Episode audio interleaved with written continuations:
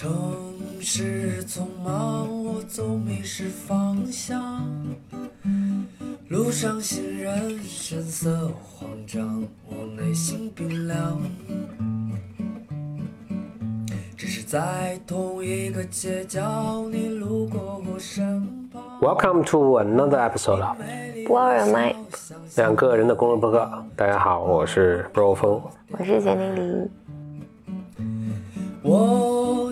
骄傲已不再重要，说一声。Mini Series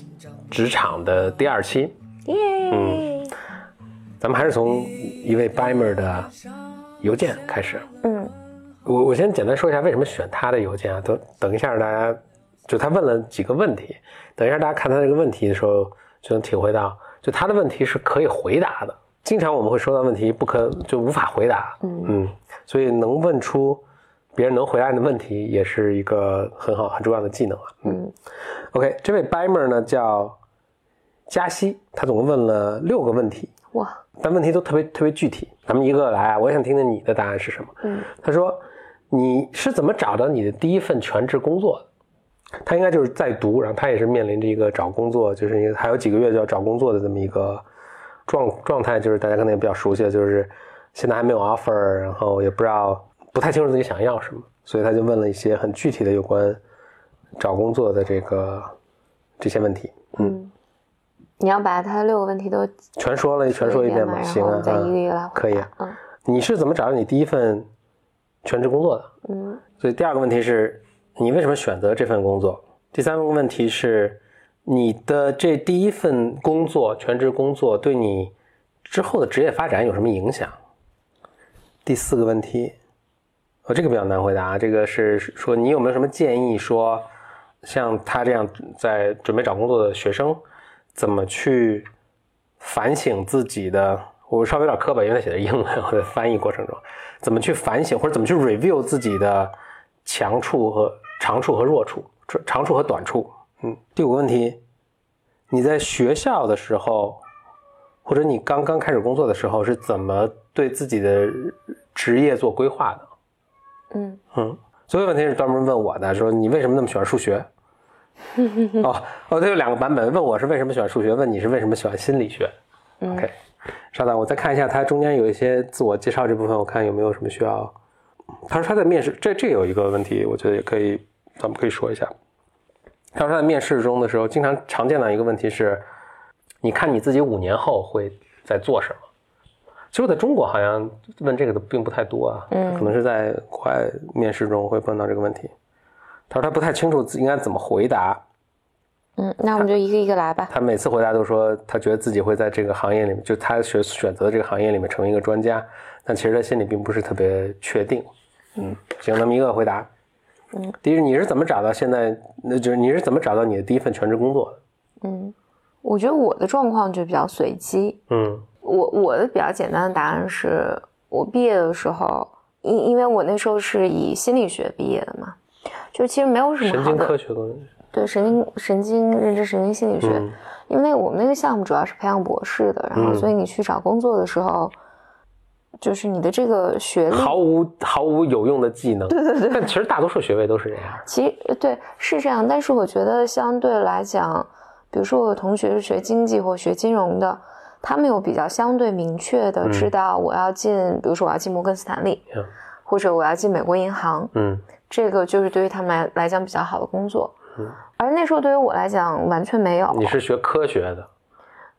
对？对算是科学。嗯对，就是所以我什么都投，嗯嗯，我就拿了几个的工作的这个 offer，嗯然后其中绝大多数都有什么 HR 的呀，什么呃各种各样的 offer 吧。我那时候因为就怎么讲，两眼一抹黑，所以我记得我那时候是问了很多人的意见，所以你发现问所有的意见都不靠谱。那个你问的都什么人长辈，？OK。嗯，然后我觉得听到的意见就是，如果这个人他是国企背景，或者他就会鼓励你去国企，嗯，都是大家都然后是从自己的这个人经验对对对经验范围，他也给不了你别的东西，所以嗯听起来好像每条路都走得通，然后每条路都挺好的，但就感觉不对吧？所以那个时候，但我那个时候因为有一个机会是国内有一个我那个学科的重点实验室，嗯，国家重点实验室，然后他们就说你要不然回来吧，就是先做一个算是科研助理诸如此类的吧，然后继续读博士，大概是这么一个 case。我当时我一个朋友跟我说了一句话，我觉得对我当时影响比较大。他说：“既然这几份工作你举棋不定，说明他们对于你来讲你都不差别不大。”嗯嗯，他说：“所以那你就找一个这个钱最多的，哎，还真没有。他他的不过这个实验室这不能算工作吧？这是继续读博士了是吧？这不能算一个工作。这是个出路嘛。然后他，但但我这朋友说，你觉得哪个机会是难得的？嗯走了再回不来了。然后我当时觉得实验室这个机会是，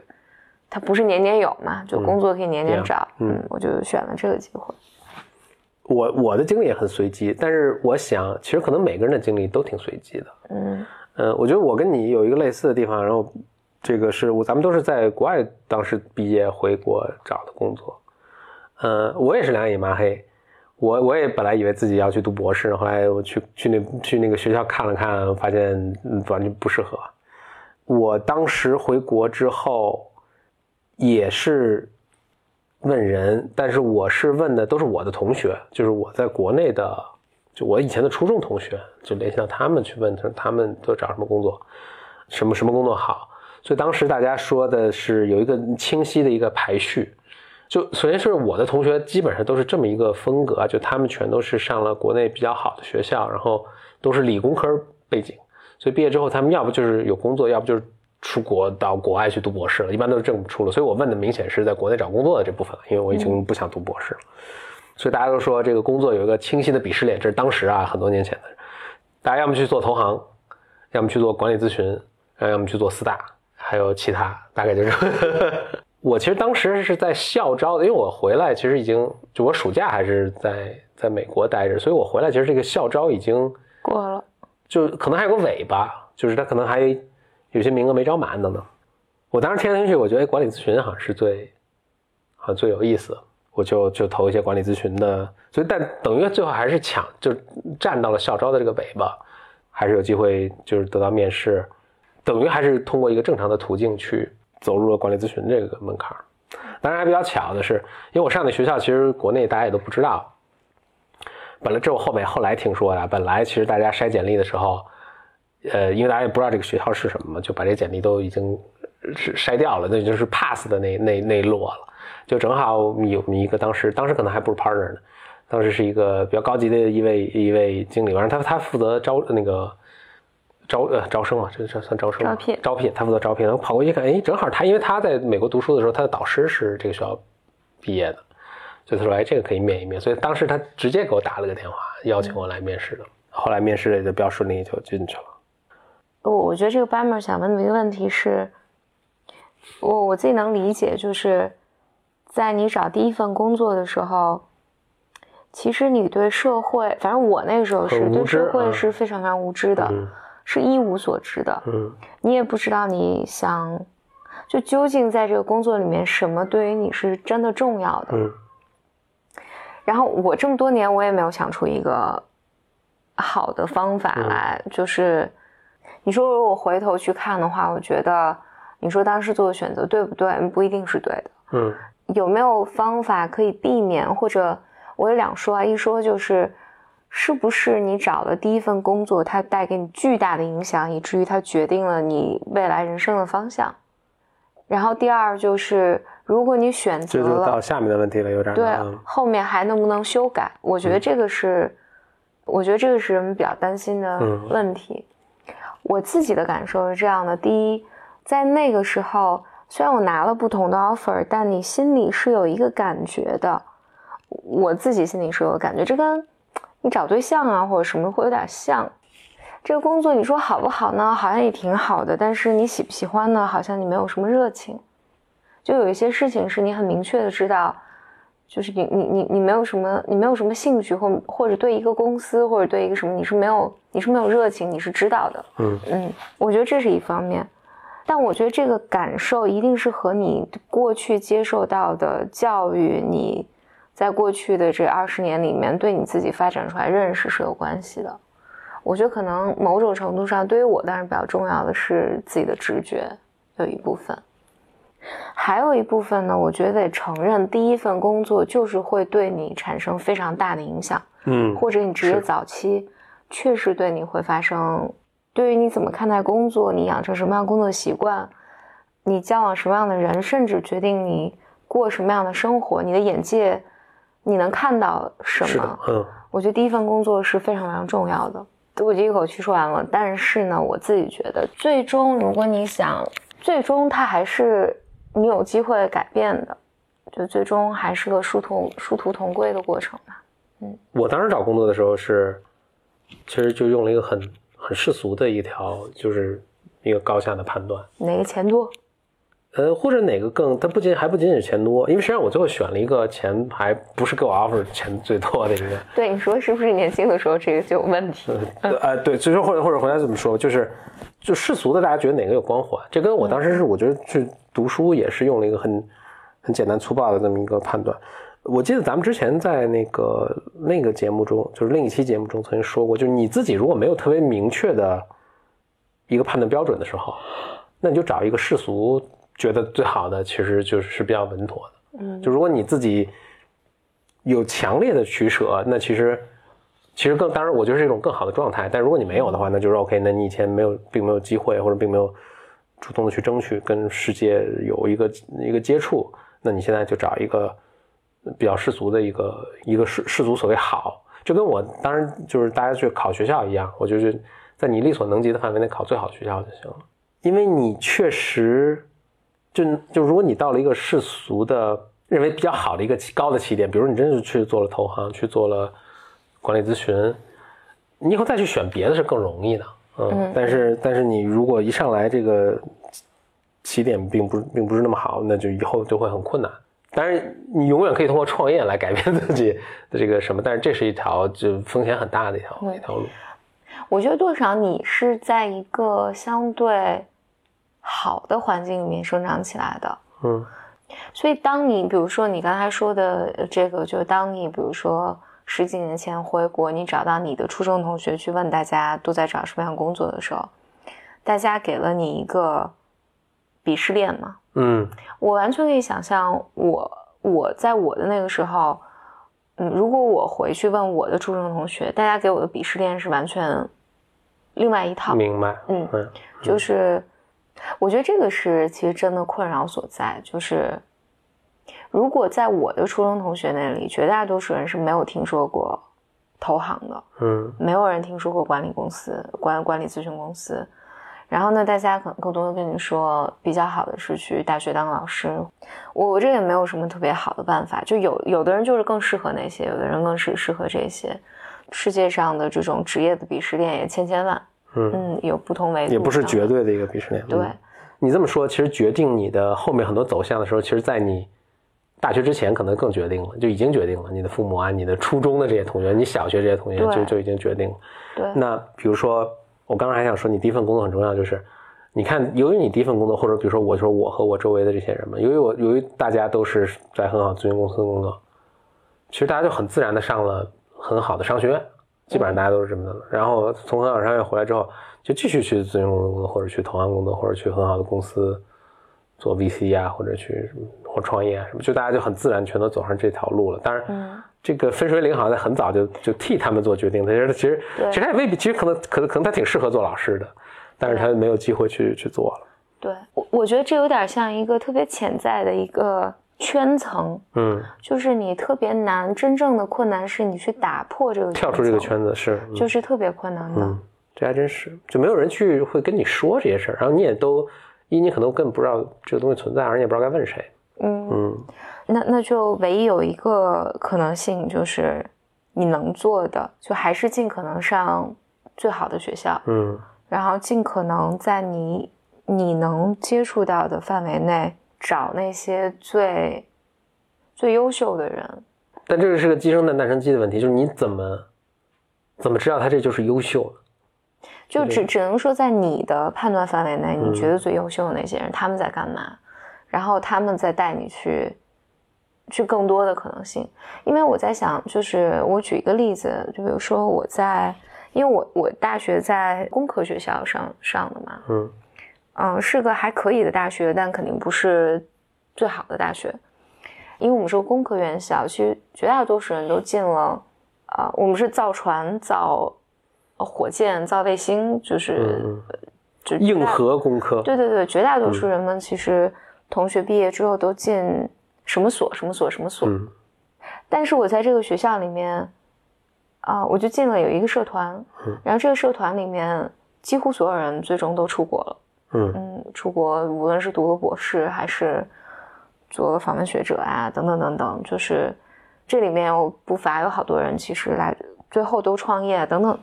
你还是有机会的。这个就可能还是这因果关系的，是不是？不是也还听起来多少也是还是因为你是这样一个人，所以你会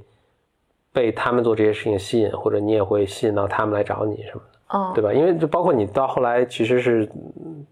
在体制内当老师，然后怎么会跳出来跳出来创业？这可能周围其实能直接影响你的人也也没有那么多。就其实你内心还是还是有一个倾很强烈的倾向性的，其实是嗯嗯但但所以最终最终，所以这个我就就回到我刚才说的那点嘛，就是第一份工作，我觉得它确实很重要，在很很多层面上很重要，但是可能最终决定你做什么事情，你你你成为谁，还是和你自己有关的。更更有点像我想说的是，这个通这个道路只是一个表象，但我在想，就是有有人有很多人，比如说就反正你最终会找到属于自己的命运的。OK，那继续到，所以一二三个问题咱们都都差不多回答了。看第四个问题，说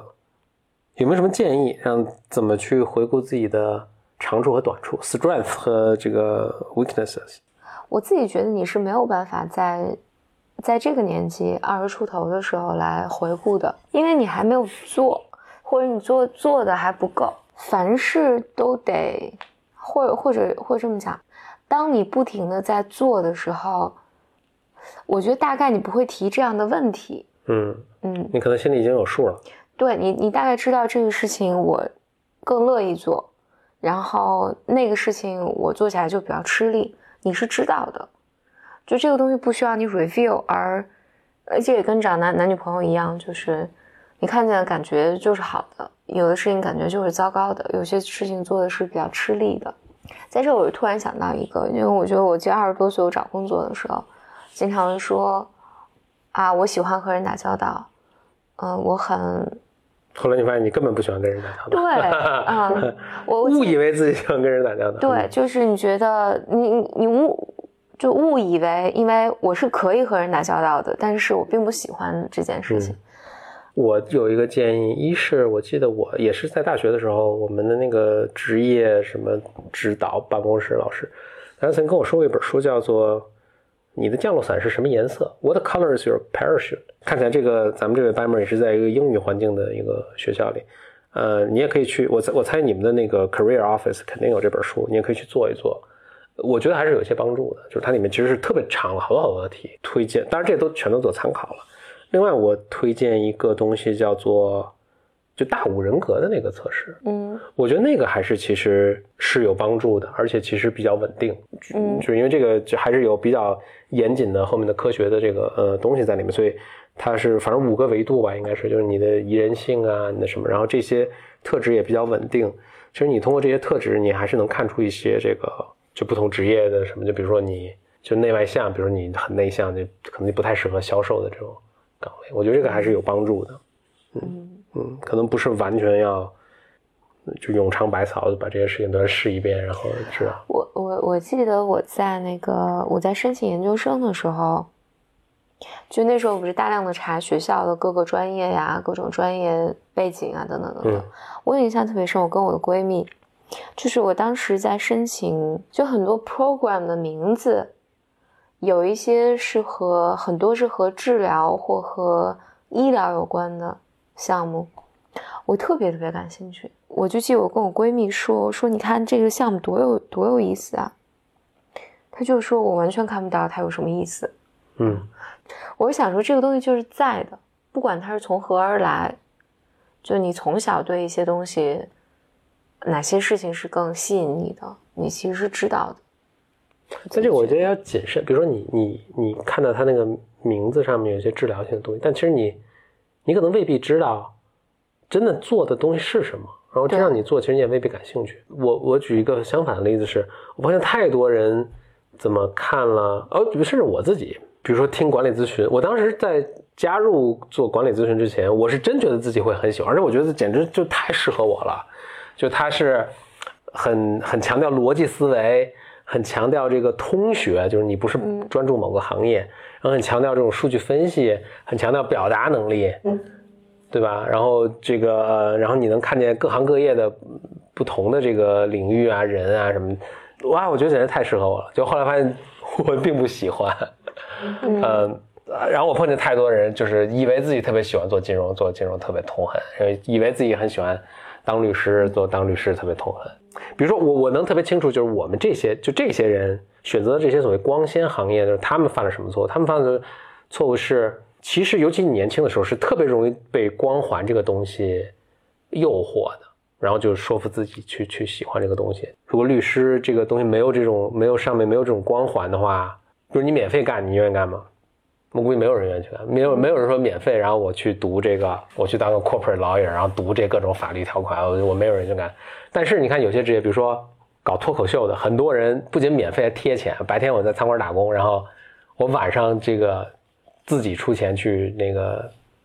去做表演，那这个是真喜欢，嗯嗯嗯，或者演员，很多演员也都是，或者什么画画家、艺术家，很多。嗯，我觉得年轻的时候是特别容易被这种光环所诱惑的。嗯嗯，但我觉得你并不知道你是不是喜欢。对，但这光环我觉得不是坏事，因为你是可以从这儿开始的。尤其如果你真的就是进到了一个有光环的地方，在年轻的时候，嗯，如果你你没有一个特别清楚的，比如说我就是要当一个钢琴家，或者你没有一个清晰的目标的话，进入一个光环的地方好过你进入进到一个没有光环的地方。对，这也是，嗯，他给你一个更好的起点，就有更多的可能性。你可能能见见到，你真的见到各行各业的人，你看到他们生活状态，就是他就是带给你更多一些资源。嗯嗯。耶，下一个问题，嗯，你在大学的时候是怎么做职业规划的？我这就很简单，我就没做什么职业规划，因为我我当时特别确定自己就是会去读博士，所以我唯一的规划就是怎么去读博士。所以，我整个的所有实习，我的所有，呃，研究这个，就别人可能在研究什么行业啊，什么公司啊，我研究都是哪个学校啊，哪个导师啊，他做的研究领域是什么呀？他发什么论文，我都研究这个。嗯，他问题是说上大学的时候，上大学或者刚刚开始工作的时候，嗯嗯，我也没有什么职业发展规划，我我有我有一个印象就是。我刚刚开始工作的时候，因为我在大学做老师嘛，我有一种啊，我的人生终于可以休息休息了。嗯，我我觉得至少头两年读书的时候太辛苦了。对，至少头两年我不用，因为大学大学这个系统里面，它不是说你特别特别努力，然后你马上就能干点啥。就所有的你进讲师、进什么副教授这种都是要年限的嘛，嗯，然后你一点点那个积年啊、攒攒论文啊、熬年头啊什么的，所以我刚去的时候觉得，哎，太好了，就是未来这两年内没有啥值得，就我我必须要努力去去完成的事，可以休息两年，我有这有这个有有有这个印象。但是，你接下来，我记得当时还一个想法就是我去看了一下。大家都在干嘛？我我们这系统内就是有几条发展路径，然后大家大概是什么生活状态？这个我是去了解了的。我觉得我自己不是很喜欢，这这个是这个是有的。我有两个建议，一个是那个，因为你你尤其刚开始工作，那大学里就更不用说了。其实你都不太知道这可能性是哪些，嗯，所以你能其实一个更好的方法，可能就是你把你现在眼见到可以做的事情做到最好。你在这个的过程中，其实有新的机会就会出现，嗯，但这些在你没有把自己这个东西做到那么好的时候，没有把自己的反正能力水平或者或者包括 reputation 提到那个层次之前，你都不知道它存在的，嗯，所以这个你先把自己事情做到最好就就可以。还有一点是，就我都是觉得这个规划是特别难的一件事，但是我也见过，我等会儿可能举个例子，就是也有人规划特别成功的，所以这个我但我的 argument 说规划特别难的是一你机会是什么样，你其实你对这个机会的这个这个这个地图其实看的是非常有限的，还有一个就是环境对你的影响是巨大的，嗯所以比如说你去了哪个学校读书，这个学校的创业气氛特别浓，你最后可能就去创业了，这这个东西可能不是你事先以前有规划的。或者你可能并不觉得自己会喜欢这个的，但是你其实到那个环境，你会发现自己喜欢这个。可能反过来是你要，如果你要规划的，我觉得特别 be careful，就是或者比比比有有选择性的去把自己放到什么样的一个环境中去，这个就挺重要的。然后也还是当你不确定的时候，尽可能把自己放到一个更更更优秀的人在一起的一个环境嘛。嗯。但我想说反过来的一个例子啊，就是那人跟人跟人还真是不一样。我在大学的时候，就我一个同学，他就说。我觉得我们都那可能刚十几岁，都不到二十岁的时候，他就说，这个人刚才不是说什么？他发现一个问题特别难回答，说这个白门来信说，就是未来五年你要干什么？这个问题特别难回答。那你就见识一下我这位同学。我这位同学说，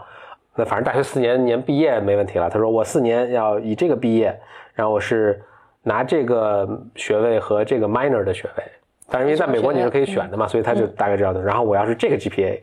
然后我要去读这个法学院，然后我要到这个地方去去做金融，然后我要在多少岁的时候买多少房，然后我在多少岁的时候结婚，我在多少岁的时候生娃，然后我在多少岁的时候什么赚多少钱，然后什么买这么第二套房，然后怎么怎么样怎么怎么样。后来我十年大概没见着他，他都实现了，全部实现了，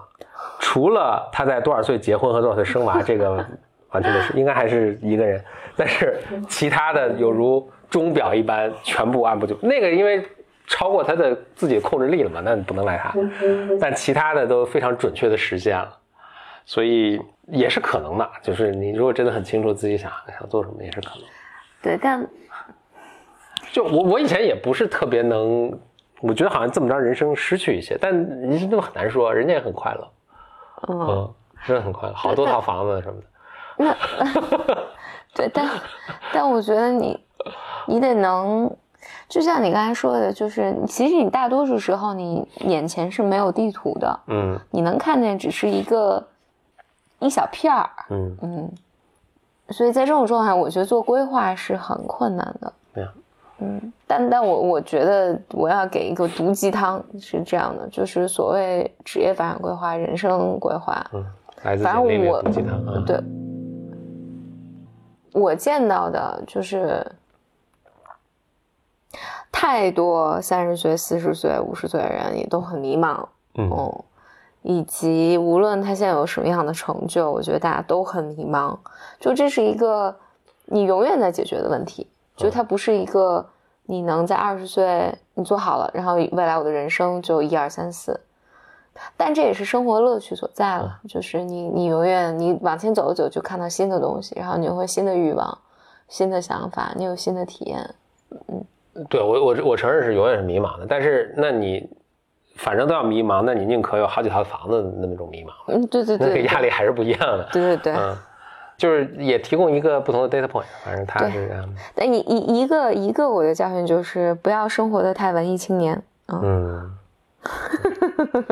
这不是文艺青年不好，我觉得文艺青年这种状态还是属于一种没有成没有成为成年人的一个状态。对，这个这个是问题。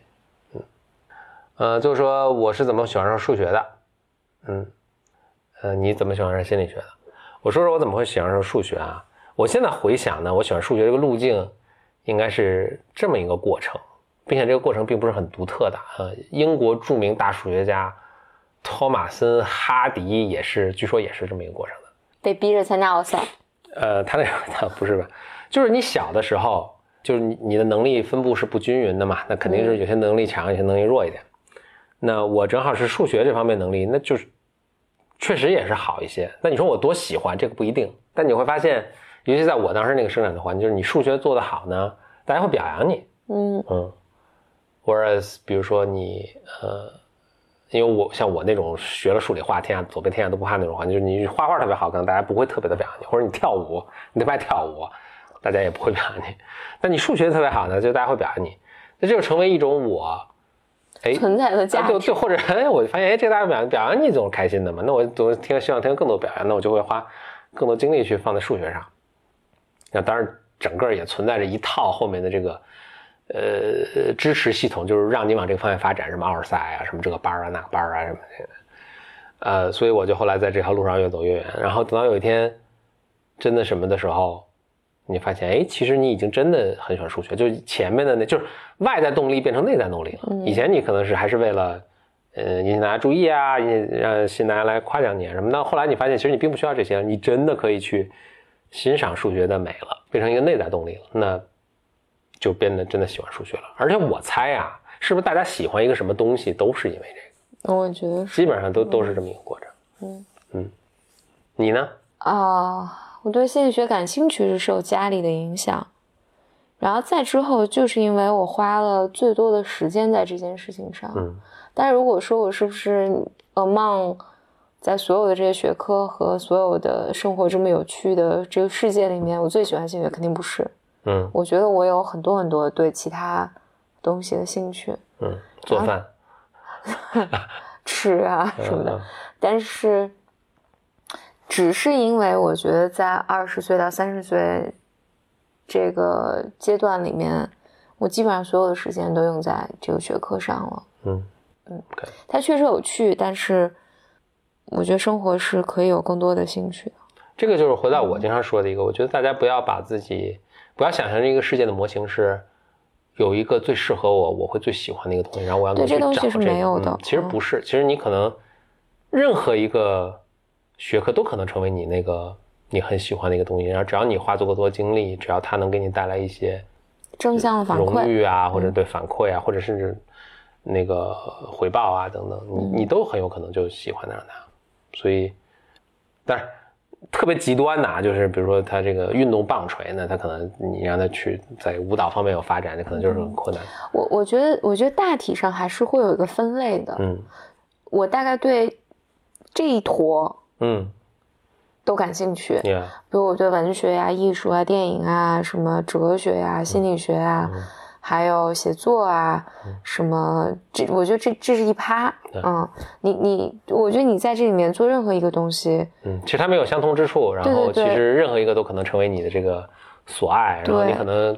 前半生研究这个，后半生研究这个也都 OK，对吧？嗯，对，就这个，这个我一直在，我我以前播客有讲，我一直在特别，我觉得人生有后悔的事儿，我就后悔这一件，就是我刚刚开始工作的时候，因为旁边就北京电影学院嘛，嗯。然后北京电影学院，我当时查了一下，他们有一个，呃，我忘了，就是这种给成人的这种班儿，嗯，大概一年还是两年的一个项目，五万块钱，嗯，然后我当时就觉得太贵了，我就没去报，嗯，但我那时候真的很年轻，刚刚工作，二零零八年的时候，如果我觉得我报了，我觉得我后面人生可能很不一样，嗯，就是我交的朋友，做的事情，然后可能很不一样，很不一样，对，但我对这个是感兴趣的，嗯。然后，说不定哪天又回去报了，有可能。对我，我现在就觉得，年轻的时候，当然，我就觉得对我现在也是这样啊，就是见到喜欢的东西，你可以花大量的时间去学习，Yeah，而且你应该投入大量的学时间去，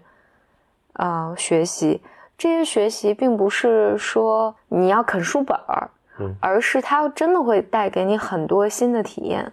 以及。新的人，你不一定什么学会什么，但他年轻的时候给你一个新的视角去理解这个世界是怎么 work 的，是特别重要的。对，我觉得在某一个范围内，哪个东西你你恰好去做了，你投入时间精力，它就可能是成为你生活中很重要的一部分。嗯，好，那这就是我们本期的职业 mini series，嗯，这是我们第二期。祝大家选择顺利。哦，大家还是很欢迎大家那个发信来，呃，像咱们这位白妹一样啊，提问啊，或者分享你的这个体验。呃，两种方式，一种是在微博上找到 Bro 风的微博，叫做 B Y M 风，嗯，B Y M F E N G，或者发 email 过来，我们咱们 Bimer 的有一个专用的邮箱，叫做。b y m club at outlook 点 com 就 b y m c l u b at outlook 点 com 好，期待收到你的来信，咱们下期节目再见，拜。我的骄傲已不再重要。说一声你好，紧张不得了。你的脸上写满了。